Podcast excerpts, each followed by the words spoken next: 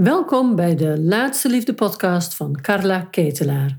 In iedere aflevering geef ik je mijn inzichten en adviezen over waarom het tot nu toe niet gelukt is en wat er nog nodig is, zodat jij ook jouw eindman of eindvrouw in je armen kunt sluiten voor die relatie die je zo graag wilt. In deze aflevering ga ik het met je hebben over het voordeel van scheiden. En dat kan wat raar in de oren klinken. Ik maak zeker geen reclame voor scheiding. Maar als de scheiding dan toch plaatsvindt, ja, hoe kun je zorgen dat je uit je slachtoffer blijft? Dat je na jaren misschien nog het gevoel kan hebben, ja, maar hij heeft me zo bedrogen of er is me van alles aangedaan. Ik kom hierop omdat ik gisteren Roos Boer sprak. En Roos Boer is een mede-onderneemster met het bedrijf Succesvol Samen Verder. Zo noemt ze haar bedrijf. En we hadden een leuk gesprek, omdat we best heel veel raakvlakken hebben. Ik ben natuurlijk van het moment dat het gestopt is, hoe ga je dan opnieuw iemand vinden? Dat is natuurlijk mijn ding. En zij zit eigenlijk een heel stuk daarvoor van hoe kun je nou voorkomen dat mensen daadwerkelijk willen scheiden? En als ze werkelijk willen scheiden, hoe kan je het dan zo goed mogelijk doen? Dat je voor de kinderen de schade zo maximaal beperkt en ook voor elkaar. Zij deed de uitspraak, ik gun iedereen een scheiding. Nou, dat is natuurlijk een beetje controversieel, want ja, dat gun je eigenlijk niemand. Maar als ik het vertaalde, hoor ik haar eigenlijk zeggen, ik gun iedereen de inzichten die we vaak door een scheiding krijgen. En dat is ook heel pijnlijk. Het mooiste is natuurlijk als een scheiding voorkomen kan worden. Dat we dus de inzichten krijgen vlak voor we die heftige beslissing hebben genomen. Dan nog bereid zijn in gesprek te gaan. En het alsnog de kans geven om te kijken of je samen nog verder kunt als de dingen die niet benoemd werden alsnog benoemd mogen worden. Binnenkort ga ik een interview met haar houden. Dan ga ik ook alle vragen stellen daarover. Maar het raakte mijzelf zo, omdat ik precies voelde wat zij zei. Ik gun iedereen een scheiding. En ik had hem veel liever natuurlijk voorkomen, die scheiding. Zeker ook voor de kinderen. Alleen, op een bepaald moment heb ik heel duidelijk de beslissing genomen. Ik ben geen slachtoffer van mijn scheiding. En ook dat gaat allemaal niet. Dat gaat allemaal in fases, hè? Want je komt... Uit iedere scheiding kom je toch met pijn en narigheid. Dat is allemaal helemaal niet iets om blij naar uit te kijken. Maar nadat ik langere tijd mijn eigen verhaal zo had verteld... en mijn eigen verhaal ook een beetje zat was... zei iemand tegen mij... Maar je hebt toch zelf gekozen hiervoor? Toen dacht ik, oh, zelf gekozen daarvoor? Nee, ik koos voor een leuk huwelijk... maar niet met alle nare dingen die we meemaakten. Maar ja, uiteindelijk heb ik er wel zelf voor gekozen... En het interessante is, ik spreek heel veel vrouwen natuurlijk die uit scheidingen komen. En die heel vaak ook praten op een manier alsof het hen overkomen is. En dat is ook zo, in die situatie overkomt je veel. Maar het leven waarin we beland zijn, of het leven waar we op dit moment in zitten... is ook het resultaat van eerdere beslissingen die we genomen hebben. En een eerdere beslissing is kiezen voor iemand... met die karaktereigenschappen, met die persoonlijkheidskenmerken. Dat is een bewuste keus. Tenminste, ik hoop, en daar werk ik natuurlijk hard aan met mijn bedrijf en mijn boek. Ik hoop dat we steeds meer dit als bewuste keus gaan neerzetten. Dat we echt van tevoren ons goed gaan realiseren. Voor wie kies ik eigenlijk? Als we veel meer gaan kijken naar... heb ik zelf de 6 karaktereigenschappen? Heeft die ander ze ook? Dan voorkom je al zo ontzettend veel ellende. Want we zijn het als partners niet altijd eens. Dat hoeft ook niet. Je mag een andere mening hebben. Je mag andere hobby's hebben. Je mag heel verschillend zijn. Maar op het moment dat je die 6 karaktereigenschappen hebt... kun je het er altijd over hebben. Vind je altijd oplossingen. Ben je allebei bereid om een stukje naar elkaar toe te bewegen. Dus een goede relatie valt of staat met het hebben van de 6 karaktereigenschappen. Niet met of je alles hetzelfde leuk vindt of dat je het altijd met elkaar eens bent. Helemaal niet. Nou, even terug naar die relatie. Ik maak heel veel slachtofferschap mee na scheidingen. En ik ben zelf het best wandelende voorbeeld. Ik denk dat ik 3 jaar in mijn slachtofferschap heb gewenteld. Er was mij van alles overkomen. Tot ik mijn eigen verhaal meer dan zat werd. Een vriend zei tegen mij: het is net alsof je altijd dat bolletje wol helemaal wilt afrollen. Hè? Want dan had iemand interesse en dan ging ik het verhaal weer vertellen. En hij confronteerde mij met wat dat dus aan de andere kant deed. Dat als je een belangstellende vraag stelt, dat je een hele lawine van mijn verhaal kreeg. Toen dacht ik, dat is niet prettig, dat is niet fijn voor de ander. Maar ik ging steeds meer voelen, wat doet mijn eigen verhaal met mij? Dus door in dat stuk te blijven dat het mij overkomen was, hield ik mezelf ook op een plek.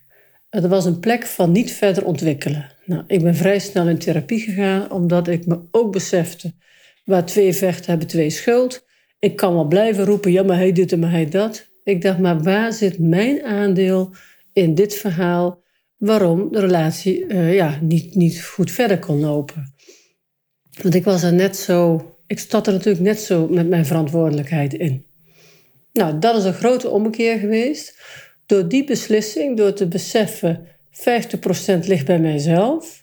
Of van niet zien, of van niet willen zien. Of van te lang slikken, of te bazig zijn, te dominant zijn. De ander naar de hand willen zetten. Er was nog van alles aan mezelf te knutselen, zullen we maar zeggen. Maar door dus dat te willen onderzoeken, de bereidheid om dat te willen onderzoeken, maakte dat ik eigenlijk direct van slachtoffer overstapte naar 100% verantwoordelijkheid nemen voor mezelf. En dat is de grootste verandering in mijn leven geweest. En omdat ik zo vaak vrouwen spreek, mannen overigens ook, maar heel vaak mensen spreek dus, die een beetje blijven hangen in dat punt van dat het is overkomen. Dit heb ik niet voorzien. In één keer ging hij er met een jongere uitvoering vandoor. Hij had al 5 jaar relatie met de secretaresse. En ik ga in die gesprekken altijd even terug. Nou, natuurlijk, het is hartstikke vervelend. Dat is ook zo. Dat is ook naar dat je dat meemaakt. Maar waar heb je de signalen gemist? Heel vaak, als ik die gesprekken heb, dan vraag ik dan wat er namelijk mis. Een relatie is niet van de een op de andere dag fout. Dat gaat niet, dat is een ontwikkeling. Je begint verliefd misschien en langzamerhand wordt er steeds minder gepraat. Doe je ieder je eigen ding. De seks wordt langzamerhand wat minder, tot je het helemaal niet meer doet. En dat gaan we allemaal ergens, nemen we daar een bepaalde manier genoegen mee. Zijn we heel erg op de kinderen gericht. Nou, allemaal redenen waardoor je langzaam uit elkaar drijft. Een goede relatie vraagt afstemming met elkaar. Zitten we nog in dezelfde trein?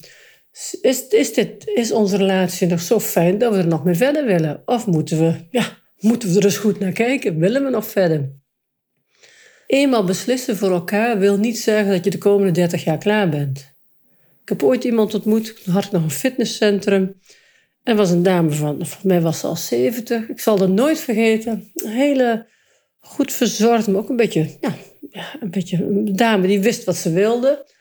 En die zei tegen me, het was vlak voor kerst en oud en nieuw. En ze zei tegen mij, ik wenste haar fijne jaarswisseling. Ja, we hebben ons jaarlijkse evaluatiemomentje weer. Ik zei, nou, vertel. Ja, zegt ze, iedere oud en nieuw, en ze waren al 45 jaar getrouwd. Iedere oud en nieuw spreek ik even met mijn man. En dan spreken we met elkaar en dan vragen we... lieverd, zit er nog genoeg in onze relatie voor jou om er een jaartje bij aan te knopen? En ik keek er een beetje aan, zo van, nou ja, dit bedenk je. Nee, zegt ze, dat doen we al 45 jaar. En iedere keer zeggen we weer volmondig ja.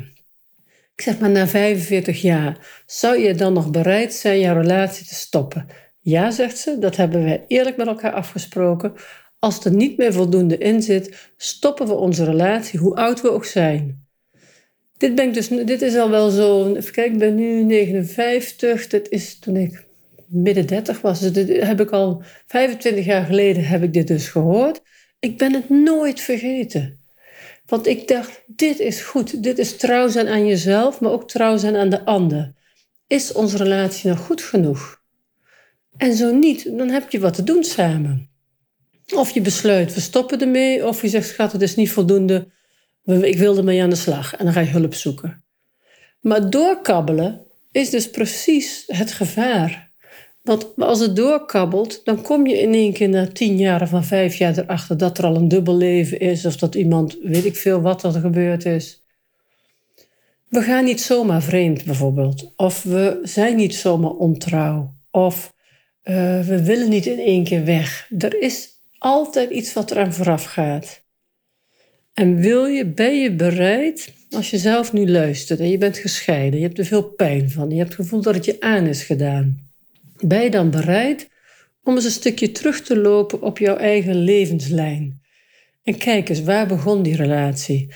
Hoe leuk was het? Wat was er zo leuk met hem? Je bent niet toevallig bij elkaar gekomen, je hebt ook voor elkaar gekozen. Wat was er leuk met hem? Waar twijfel je vanaf het begin al aan? Wat heb je misschien een beetje sussend weggedaan?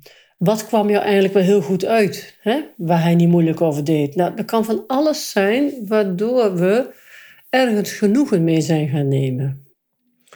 Dus als je op die tijdlijn dus een stukje terugloopt en dus eerlijk in gesprek gaat met jezelf. Wat heb ik wel gezien? En dan heb ik het vooral op die 6 karaktereigenschappen. Wat heb ik al wel eerder gezien wat ik niet serieus heb genomen?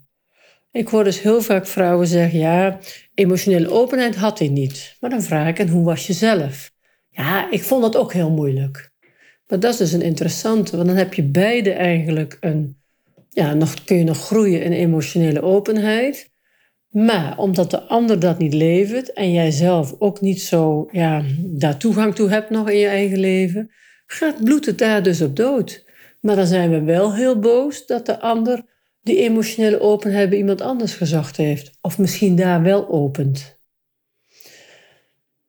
Je gaat kracht in je leven terugpakken als je besluit 100% verantwoordelijkheid te nemen voor je eigen leven.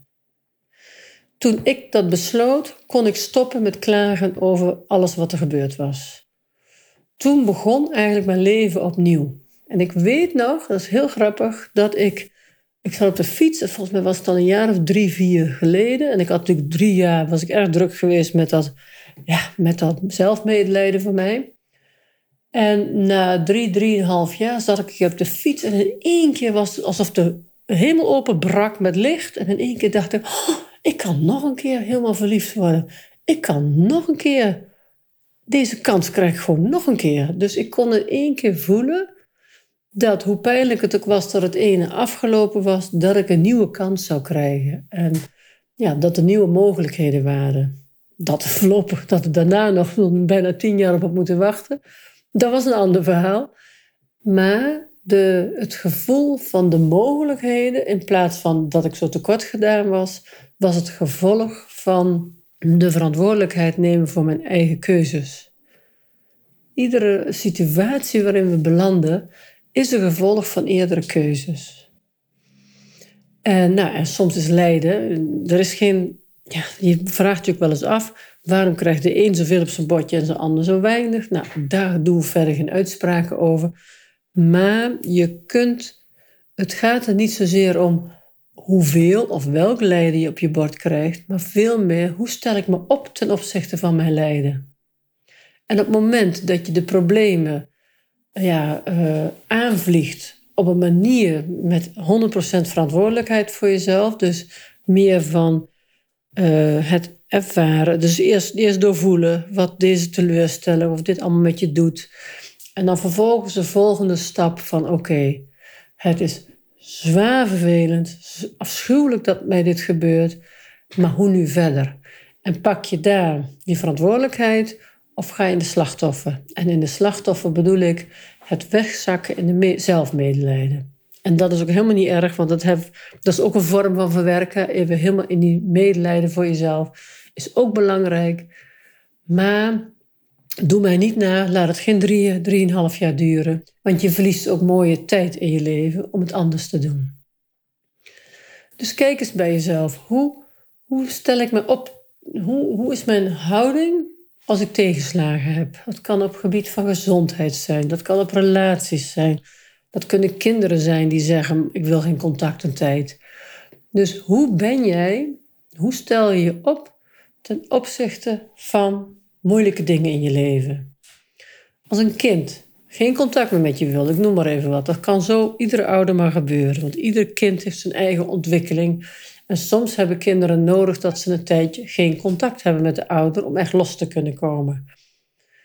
Neem je dat als ouder zou je er bijvoorbeeld eens naar kunnen kijken van oké, nou, jammer, moeilijk, vind ik lastig. Nou, dat mag, we mogen dat lastig vinden. En kun je dan eens verplaatsen in de schoenen van het kind? Of, als dat gesprek nog mogelijk is, helemaal goed, ik snap het, ik respecteer dat helemaal. Maar kun je me iets vertellen over waar je dan last van hebt gehad in mij? Als je het kunt verdragen, als je die openheid... kun je verdragen dat je kind het moeilijk met je gehad heeft bijvoorbeeld. Nou, op het moment dat je dat kunt verdragen... dan neem je ook verantwoordelijkheid voor jezelf. Want we voeden onze kinderen natuurlijk op een bepaalde manier op. Dat doen we met de kennis en de kunde die we op dat moment hebben. Nou, verdient niet altijd de schoonheidsprijs, want we zijn waar we zijn. Maar kun je dat accepteren van jezelf? Kun je die verantwoordelijkheid nemen? Ja, ik wist het toen nog niet zo en ik zou het nu heel anders doen. Dat is al heel waardevol voor je kind om te horen. Maar het is ook je verantwoordelijkheid nemen voor je eigen keuzes die je eerder gemaakt hebt. Dus weer even terug naar het scheiden of het alleen zijn. Ik hou het even bij de scheidingen, omdat bij scheidingen heel vaak de ander iets gedaan heeft. Of de ander iets nagelaten heeft. Maar deze relatie is je niet overkomen. Je hebt een beslissing genomen om met die persoon in zee te gaan. Heel vaak ontwikkelen we ons natuurlijk en soms ontwikkelen we ons niet beter, maar juist minder fijn. Worden we steeds geslotener of wat dan ook. Of we worden steeds, moet ik zeggen, er zijn heel veel manieren natuurlijk waarop mensen veranderen in relaties. En dat ligt niet altijd helemaal aan jezelf, maar... het feit dat je het nalaat om het erover te... bijvoorbeeld, ik roep maar wat. Ik weet helemaal niet hoe jouw situatie is. Ik generaliseer er ook lekker op los. Maar ik doe dat even, omdat ik anders... het praat gewoon makkelijker. Dus stel even dat je een aantal dingen hebt geconstateerd. Maar je hebt besloten om het er niet over te hebben. En iemand vertrekt uiteindelijk. Dan is niet hij 100% verantwoordelijk, maar je bent ook 50% verantwoordelijk voordat je het niet ter sprake hebt gebracht. Want mogelijk, ik denk dat in heel veel situaties de relatie al lang niet meer zo fijn was dat je hoopte, dat je in het begin erin stapte. En al kabbelend wordt dat minder. En uiteindelijk besluit de ander om te vertrekken. Maar als we 100% verantwoordelijkheid voor ons eigen gevoel willen nemen... hadden we misschien na 10 jaar gezegd... lieverd, het is niet meer zoals ik het hoopte. Kunnen we er nog wat aan doen? Dan had je die laatste 10 jaar niet met hem doorgebracht... omdat jij dan zelf een beslissing had genomen. Dit is niet voldoende voor mij. En het niet voldoende vinden maakt dat we in actie komen. Of we besluiten weg te gaan, of we gaan het oplossen. En we oplossen bedoel ik mee hulp zoeken, het gesprek aangaan samen. Nou, er zijn allemaal mogelijkheden om, als de relatie wat dichtgeslipt is, toch met elkaar weer in gesprek te komen. Dat ben natuurlijk vaak, want dat is heel interessant. En dat hoorde ik bij Roos eigenlijk ook een beetje, met wie ik in gesprek was. Dat op het moment, zij heeft natuurlijk vaak de mensen die besluiten van we willen uit elkaar. Wij willen niet meer samen verder. Maar dan, eigenlijk ga je dan vaak op zo'n moment pas voor het eerst het echte gesprek hebben. Ik heb hetzelfde in kleinere vorm als vrouwen bijvoorbeeld zijn een tijdje aan het daten met een man. En dan gebeuren daar een paar dingen dat ze zich niet vrij voelen. Of dat ze zeggen van ja, maar hij dit en maar hij dat. Maar het niet uiten. Nou, en dan komen ze op het punt, weet je, dit is hem niet, ik ga het afronden. En ik zeg altijd, dat kan een verrassend gesprek worden... want waarschijnlijk word je nu voor het eerst eerlijk over jouw gevoelens. En er zijn al zoveel vrouwen in mijn programma's geweest... die dus na dat afrondende gesprek... dat is het, noem het maar, het gesprek met de waarheid geworden. Van dan ga je echt delen hoe het met je is. Waarop de andere kant zegt, och, wat fijn dat je het zegt. Had het me toch eerder gezegd. Er is heel vaak heel veel begrip. En dit zijn hele gezonde, fijne relaties geworden. Maar wij nemen vaak niet de verantwoordelijkheid voor onze eigen gevoelens... door ze spreken het te weinig uit. Als we ons gevoel eerder serieus nemen en dat inbrengen... hoeven we geen slachtoffer te worden. Worden relaties beter? Ga je het eerlijke gesprek voeren samen? Speaking the truth, hè? Dat is een hele mooie, een mooie quote... Spreek de waarheid. En dat betekent niet dat je de ander moet veroordelen. Maar dat betekent dat je met ik-boodschappen deelt hoe het voor jou is. En van daaruit heb je een nieuw startpunt. Want als er nog liefde is voor elkaar, dan heb je een soort gevoel, dan wil je graag dat de ander zich ook goed voelt. Daar wil je wel voor inzetten. Nou, wat heeft een ander nodig om zich goed te voelen? Dat jullie de relatie bekijken. Nou, dit over slachtofferschap en na relaties, na scheidingen. Dus kijk eens of je jezelf de kracht... Dus pak het stuur weer in handen. Dat is wat ik zo ervaren heb toen ik besloot... Ik ben zelf verantwoordelijk voor de keuzes die ik gemaakt heb. Dus ik ben ook zelf verantwoordelijk voor de gevolgen die dat gehad heeft. Dus dat was een gevolg van mijn keuze. Dat gaf zo'n enorme power dat ik vlak daarna voelde...